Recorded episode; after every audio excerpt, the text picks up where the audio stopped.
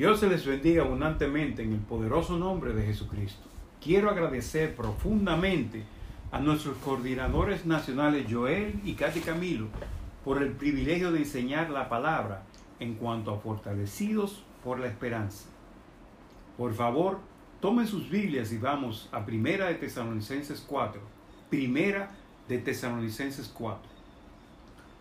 Uno de mis primeros y más vívidos recuerdos que tengo fue cuando tenía alrededor de 5 años, durante la guerra de abril de 1965. Recuerdo haber visto mucho terror y ver personas muertas en la calle, y eso me espantaba, no solamente por el terror que causaba la muerte, sino porque no entendía qué pasaba cuando uno se muere. Yo tenía un gran temor por la muerte y aunque mi familia era cristiana, en vez de conseguir respuesta o consuelo con lo que es la esperanza, al contrario, yo tenía terror con el hecho de lo que la gente decía, como todavía se oye la prédica, arrepiéntete, que Cristo viene, si no te vas a ir al infierno. El pensamiento que yo tenía era que si yo moría o Cristo llegaba, iba a ser catastrófico, desastroso. Y siempre viví con el gran temor de ir al infierno. Ciertamente, yo no tenía liberación en esa categoría de mi vida. Luego que fui creciendo y estaba un poco mayor, siendo un joven de 20 años, enfrenté una catástrofe nacional. El huracán David que azotó al país en 1979. Allí yo fui testigo de que murieron muchas personas, otros perdieron todos, y yo viví la realidad de no tener control y no saber qué pasaría si yo moría o mis familiares. Yo vivía con una gran incertidumbre, no tenía idea de la esperanza. El no conocer la palabra me trajo como consecuencia que vivía muy deprimido. Mi vida no tenía sentido. Vivía como mucha gente hoy vive, sin Dios ni esperanza en este mundo. Aunque yo quería creer en Dios, vivía con mucho miedo y sin respuestas. Años después, cuando clamé a Dios y conocí este ministerio del camino, aprendí que al confesar a Jesús como Señor en mi vida y creer en mi corazón que Dios lo levantó de los muertos, yo fui salvo, renacido del Espíritu de Dios como dice en Romanos 10, 9. Así que todos podemos ser renacidos por hacer eso. Y nos convertimos en hijos e hijas de Dios. Y en este momento, en ese momento tenemos el don del Espíritu Santo con poder, incluyendo vida eterna. Esa palabra trajo paz, liberación. De ahí en adelante vive una vida plena y abundante. Esto ocurrió hace 34 años y durante este tiempo he enfrentado muchas situaciones de presión, muchas circunstancias y situaciones peligrosas, donde incluso mi vida ha estado en juego. Pero por la palabra que he aprendido en este ministerio, especialmente con el conocimiento del nuevo nacimiento y la esperanza, he vivido una vida plena, superabundante, mi vida tiene sentido y he servido todo este tiempo al Señor con alegría, fortalecido por la esperanza. La verdad de la palabra de Dios fue tan clara y precisa que mi corazón tuvo respuesta de consuelo y alivio que aún continúan fortaleciéndome y he podido también fortalecer a otros. En esta enseñanza vamos a ver cómo nos fortalecemos en la esperanza.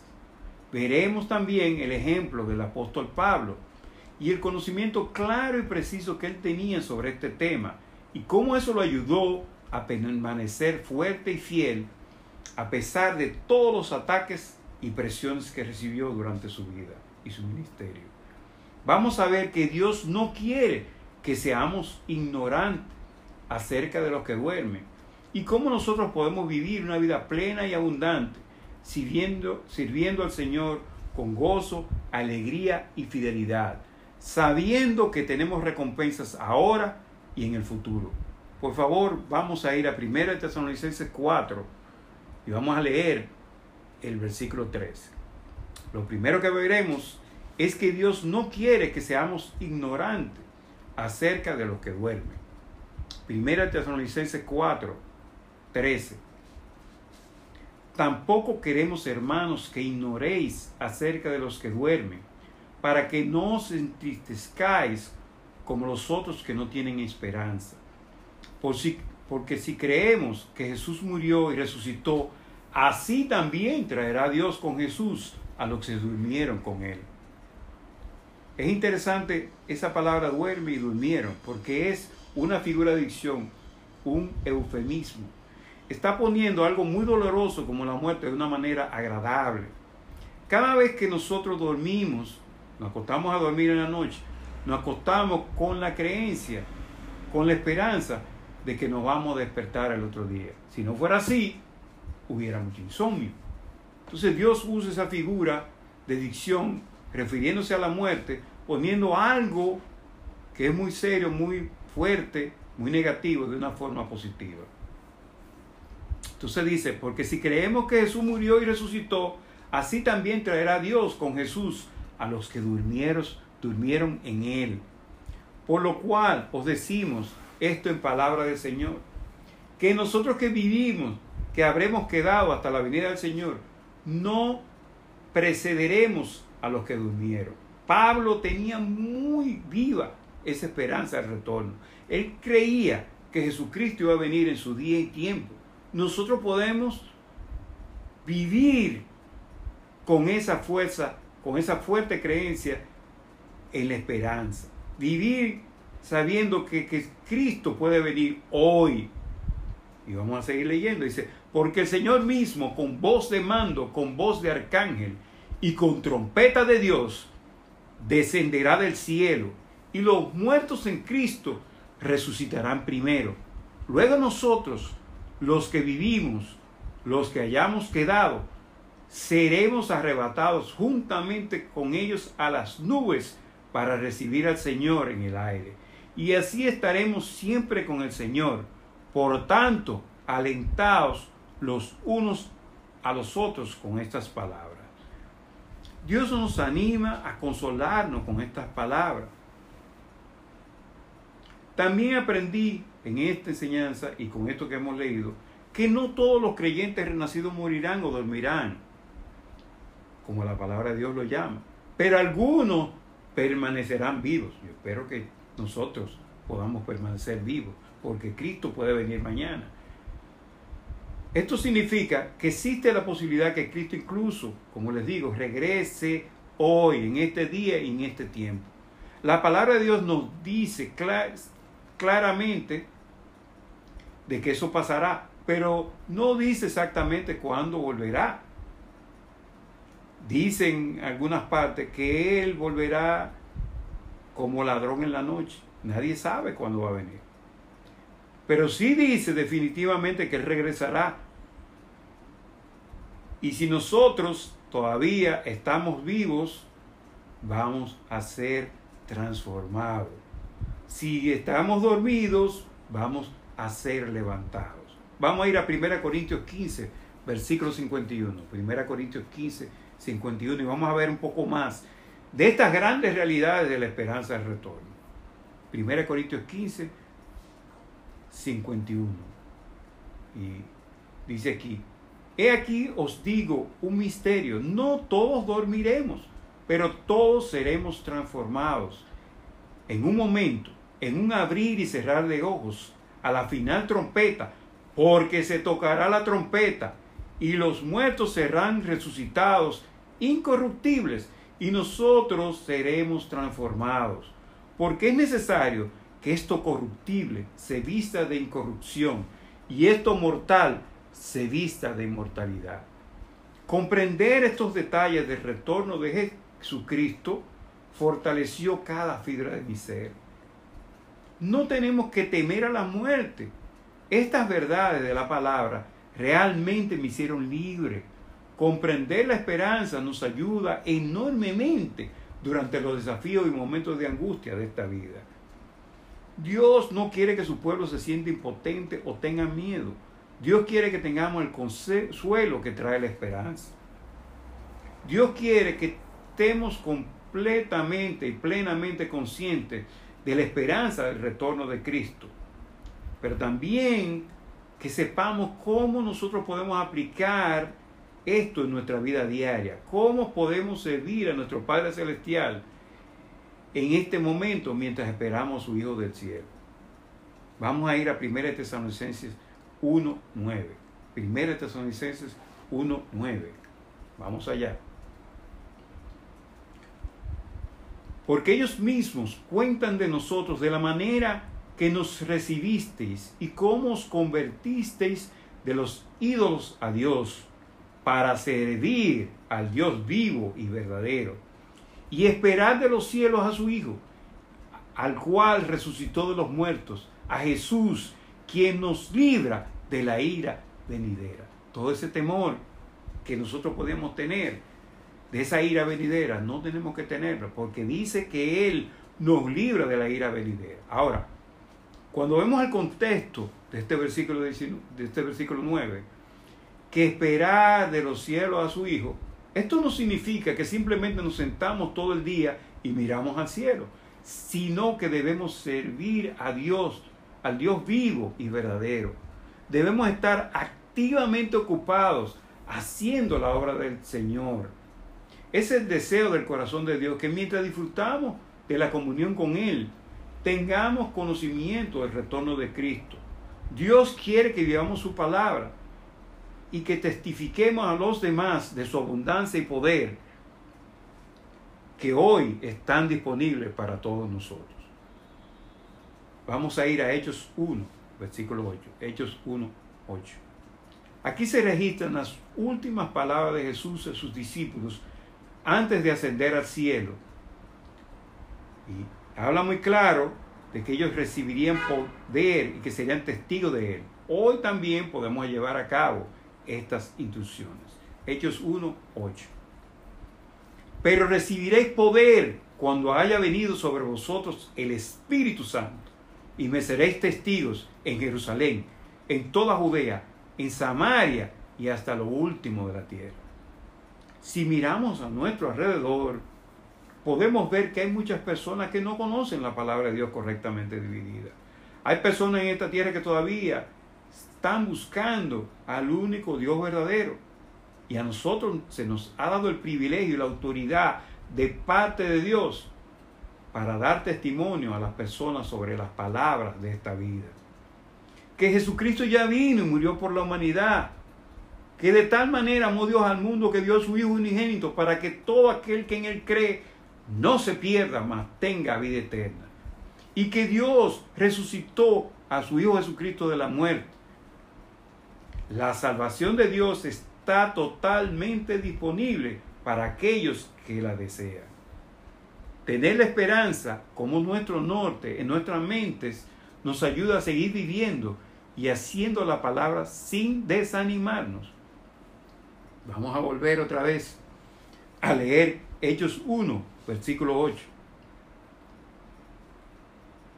Porque Dios quiere que nosotros de manera práctica llevemos a cabo el servicio con el poder que Dios nos dio. En Hechos 1.8 dice, pero recibiréis poder cuando haya venido sobre vosotros el Espíritu Santo y me seréis testigos en Jerusalén, en toda Judea, en Samaria y hasta lo último de la tierra. En el 9 dice, y habiendo dicho estas cosas, viéndolos ellos, fue alzado y le recibió una nube que lo ocultó de sus ojos. Y estando ellos con los ojos puestos en el cielo, entre tanto que él se iba, he aquí se pusieron junto a ellos dos varones con vestiduras blancas. Imagínense ese espectáculo. Ellos estaban asombrados, se quedaron atónitos mirando al cielo. Eso era una cosa maravillosa. Pero miren la practicidad de Dios y las instrucciones que le da. Le tocó mandar ángeles. Esos ángeles en el versículo 11 dice, los cuales le dijeron, varones galileos, ahí estaban los once, ya Judas se había ahorcado, ¿por qué, ¿por qué estáis mirando al cielo? Este mismo Jesús que ha sido tomado de vosotros al cielo, así vendrá como lo habéis visto ir al cielo. Esa era la promesa de la esperanza. Así como ellos vieron que él había subido al cielo, así mismo iba a volver. Estos ángeles recordaron a ellos lo que ellos tenían que hacer. Le dieron la palabra de esperanza que ellos necesitaban. Y ellos inmediatamente se movieron con la promesa de Dios y se prepararon para ser testigos eficaces de Dios. Ellos volvieron a Jerusalén y se prepararon para recibir la promesa del Padre, el ser investido con poder desde lo alto, con el don del Espíritu Santo en manifestación. Ellos manifestaron ese poder el día de Pentecostés. Ellos hablaron en otras lenguas y eso causó un gran impacto. El resultado final fue que ese día se añadieron como tres mil personas. ¡Qué grandioso poder! Ellos actuaron fortalecidos en la esperanza que así como subió, así mismo iba a volver. Vamos a 2 Corintios 4.1 y vamos a ver cómo el apóstol Pablo se agarraba de la esperanza. Dice aquí, por lo cual, teniendo nosotros este ministerio, según la misericordia que hemos recibido, no desmayamos. Nosotros no desmayamos porque tenemos la esperanza, la certeza que Él va a volver. Dios nos ha, dado este ministerio de su palabra para llevar luz y vida a los demás. Hemos recibido este ministerio por su misericordia él desea para nosotros que nos mantengamos firmes en su palabra y que no desmayemos. Dios quiere que todos los hombres sean salvos y que vengan al conocimiento de la verdad. Y por tanto es importante que nosotros no desmayemos. Vamos a leer una versión ampliada de 2 Corintios 4, por favor. 2 Corintios 4. Y la Biblia ampliada dice, por lo tanto, dado que tenemos y participamos en este ministerio por la misericordia de Dios, otorgándonos favores, beneficios, oportunidades y especialmente salvación, no nos desanimamos sin espíritu y abatidos por el miedo, ni no desmayamos por el cansancio y el agotamiento. Dios no nos animaría a no desmayar si no fuera posible soportar los desafíos que enfrentamos en esta vida.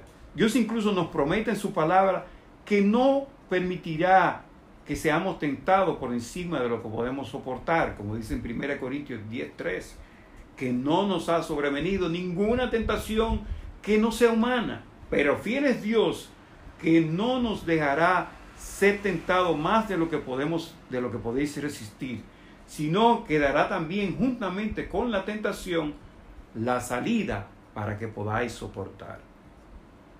Una de las formas más efectivas que podemos soportar las tentaciones que vienen en esta vida es al enfocar nuestra mente en la esperanza del retorno de Jesucristo.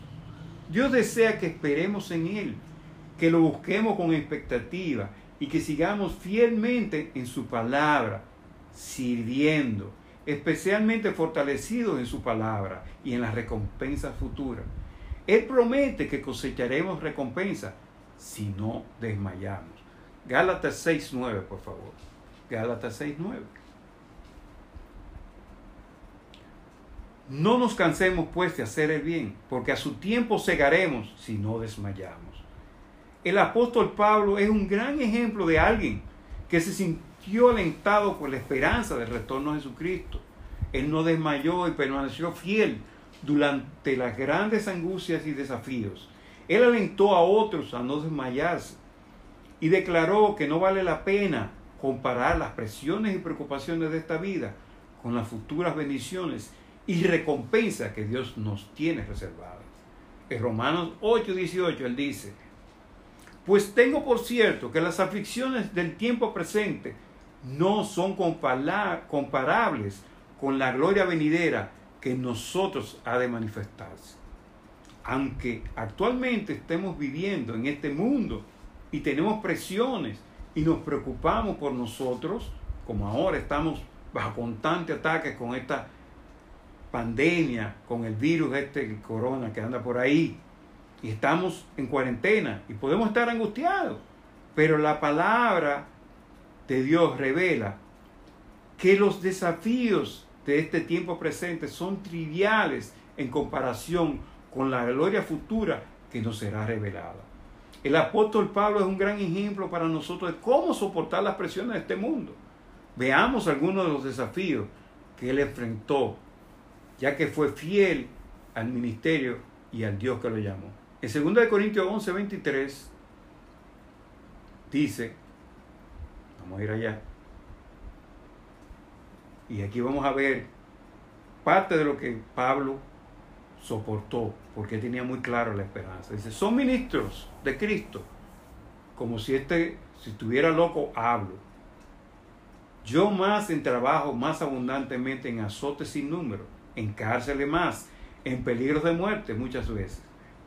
De los judeos cinco veces he recibido 40 azotes menos uno. Tres veces he sido azotado con vara, una vez apedreado. Tres veces he padecido naufragio. Una noche y un día he estado como náufrago en alta mar.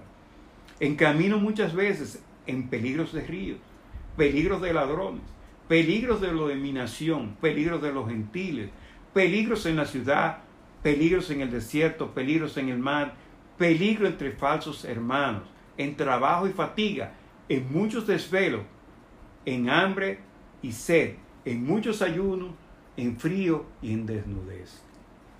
El apóstol Pablo estaba bajo tantos ataques viciosos del adversario, que es el Dios de este mundo. Sin embargo, Pablo declaró en Romanos 8:18 que las presiones de este tiempo presente no son dignas de ser comparadas con la gloria que se revela en nosotros. Pablo estaba firme y haciendo cosas asombrosas para Dios. Mientras el adversario luchaba implacablemente y con vehemencia contra él, Dios le proporcionó fielmente una forma de escapar, una forma de poder pararse y creer a través de los ataques extremos. Dios le dio la revelación de la palabra, pero para Pablo hizo algo especial, porque Dios le dio visiones a Pablo por revelación y le mostró cómo sería la vida eterna en el paraíso. En 2 Corintios 12 expresa eso, que Dios le dio una visión a Pablo del paraíso. Estos detalles de la esperanza ayudaron inmensamente a Pablo. Dios los proporcionó para ayudarlo a soportar y resistir los muchos ataques en su vida. Pablo necesitaba el aliento de la esperanza para fortalecerlo, de modo que pudiera continuar corriendo la carrera que se le había presentado.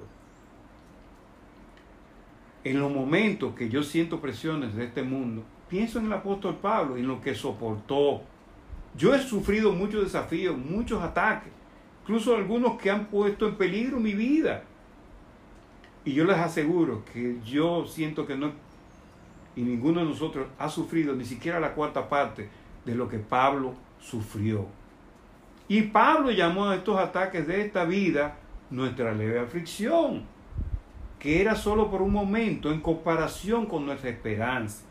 Nuestro futuro es brillante, está lleno, estará lleno de gozo. Vamos a ir a 2 Corintios 4, 17 y 18. 2 Corintios 4, 17 y 18.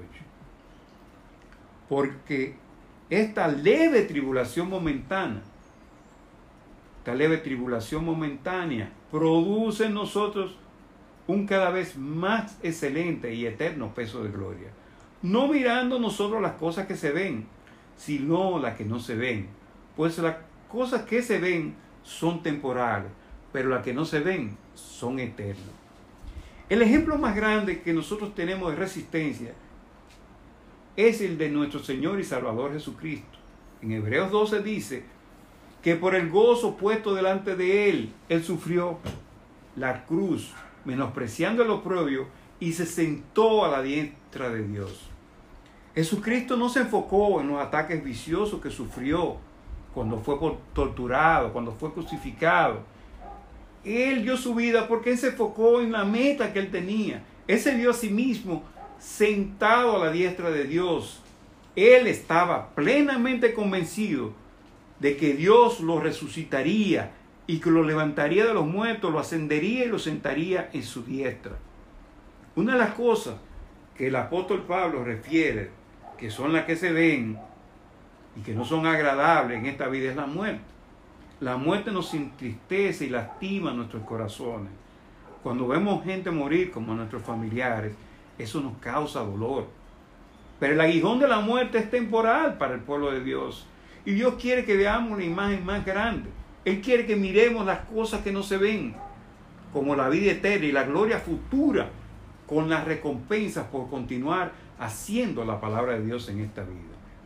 Aunque no podemos ver el retorno de Cristo con nuestros ojos físicos en este momento, esa es la mentalidad que Dios quiere que tengamos en nuestros corazones para ayudarnos a fortalecernos, para que podamos seguir apoyando.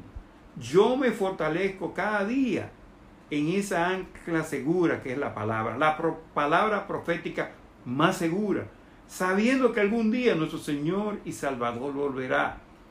Cuando surgen desafíos, podemos mantener la esperanza en nuestra mente a medida que avanzamos hacia adelante y hacia arriba. Un día ya no tendremos el aguijón de la muerte y la tumba ya no tendrá victoria. En 1 Corintios 15, 55 en adelante dice, ¿dónde está, oh muerte, tu aguijón? ¿Dónde, oh sepulcro, tu victoria? Mas gracias sean dadas a Dios que nos da la victoria por medio de nuestro Señor Jesucristo. Así que hermanos míos, amados, estad firmes y constantes, creciendo en la obra del Señor, siempre sabiendo que vuestro trabajo en el Señor no es en vano. En esta enseñanza hemos visto cómo nos fortalecemos en la esperanza.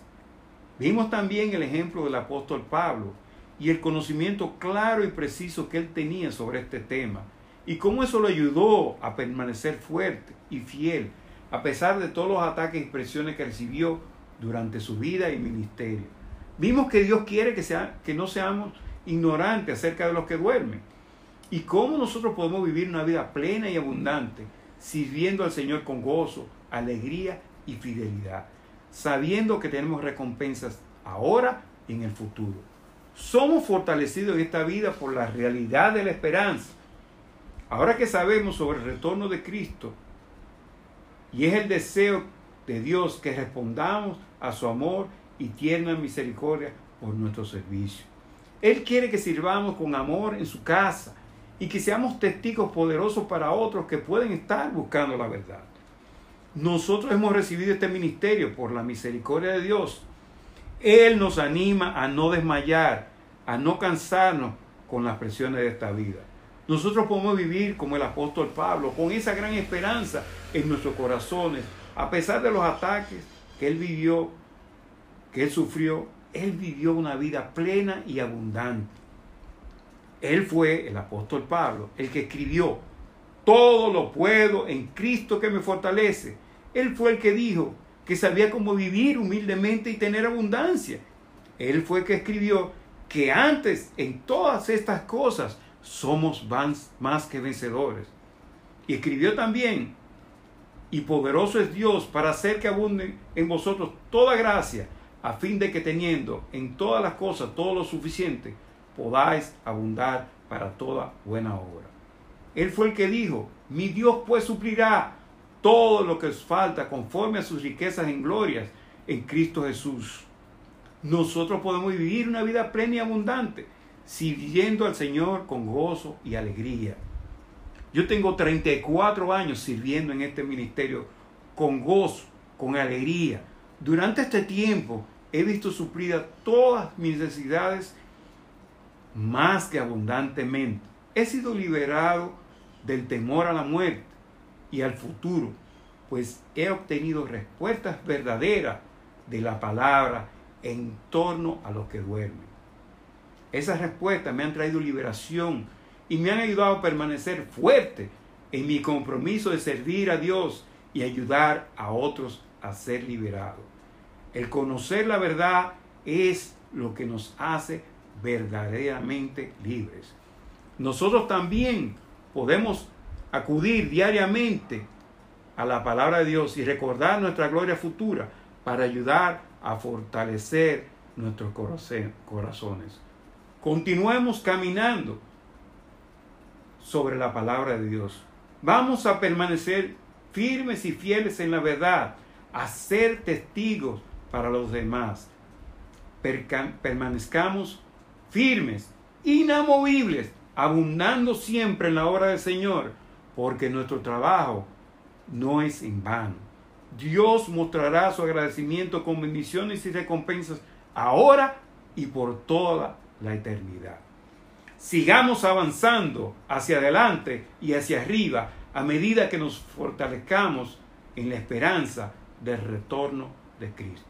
Padre Celestial, cuán inmensamente agradecidos estamos por tus bendiciones con lo que tú nos colmas diariamente.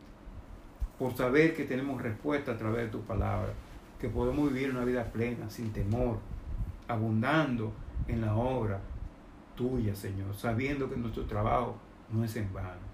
Te damos gracias, Dios, por tu proveer una vida mucho más abundante de lo que nosotros podamos pedir o entender. Te damos gracias por tu amor, tu misericordia y por tu cuidado sobre nuestras vidas. Damos gracias por todo esto en el nombre poderoso de nuestro Señor y Salvador Jesucristo. Amén. Ustedes son los mejores.